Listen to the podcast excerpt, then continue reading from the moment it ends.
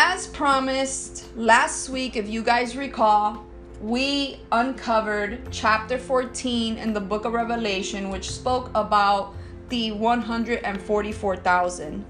This week, we'll be speaking about chapter 15 that speaks about pouring out the seven plagues.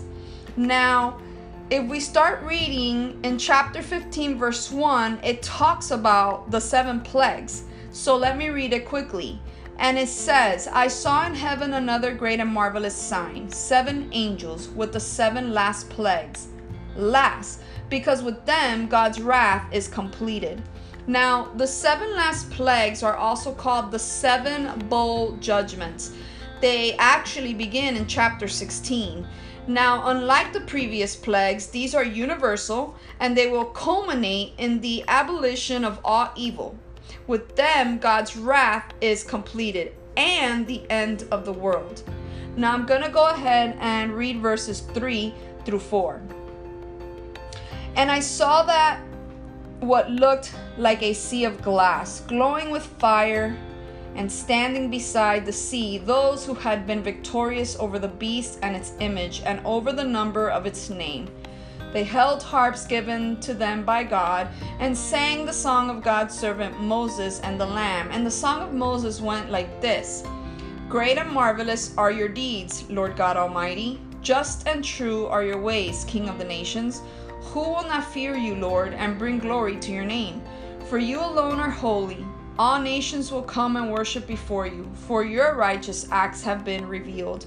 Now, verses 3 and 4 say that the Song of Moses celebrated Israel's deliverance from Egypt, which you could also reflect back on chapter 15 in the book of Exodus. The Song of the Lamb celebrates the ultimate deliverance of God's people from the power of Satan. Now, moving on to verses 5 through 8, which reads like this after this, I looked and I saw in heaven the temple, that is, the tabernacle of the covenant law, and it was opened. Out of the temple came the seven angels with the seven plagues. They were dressed in clean, shining linen and wore golden sashes around their chest.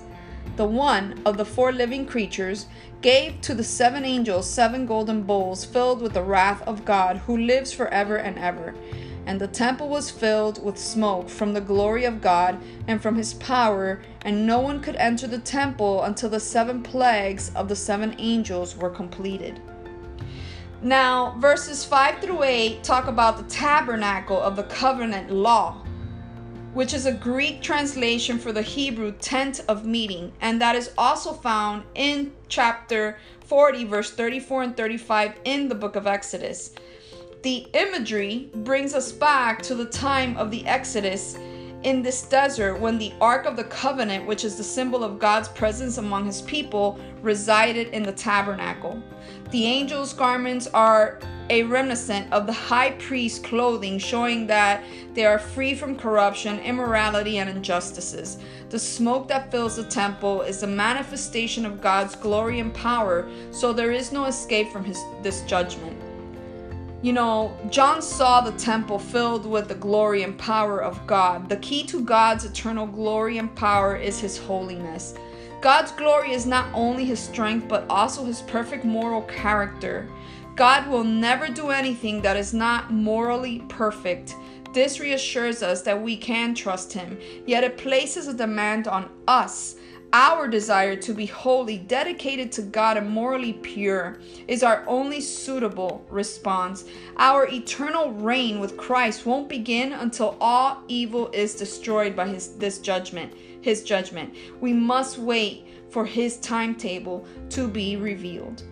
Now, chapter 15 is very short. There's only, I believe, yes, 8 verses, but those eight verses are preparing us for chapter 16, which speak of the seven bowls of God's wrath.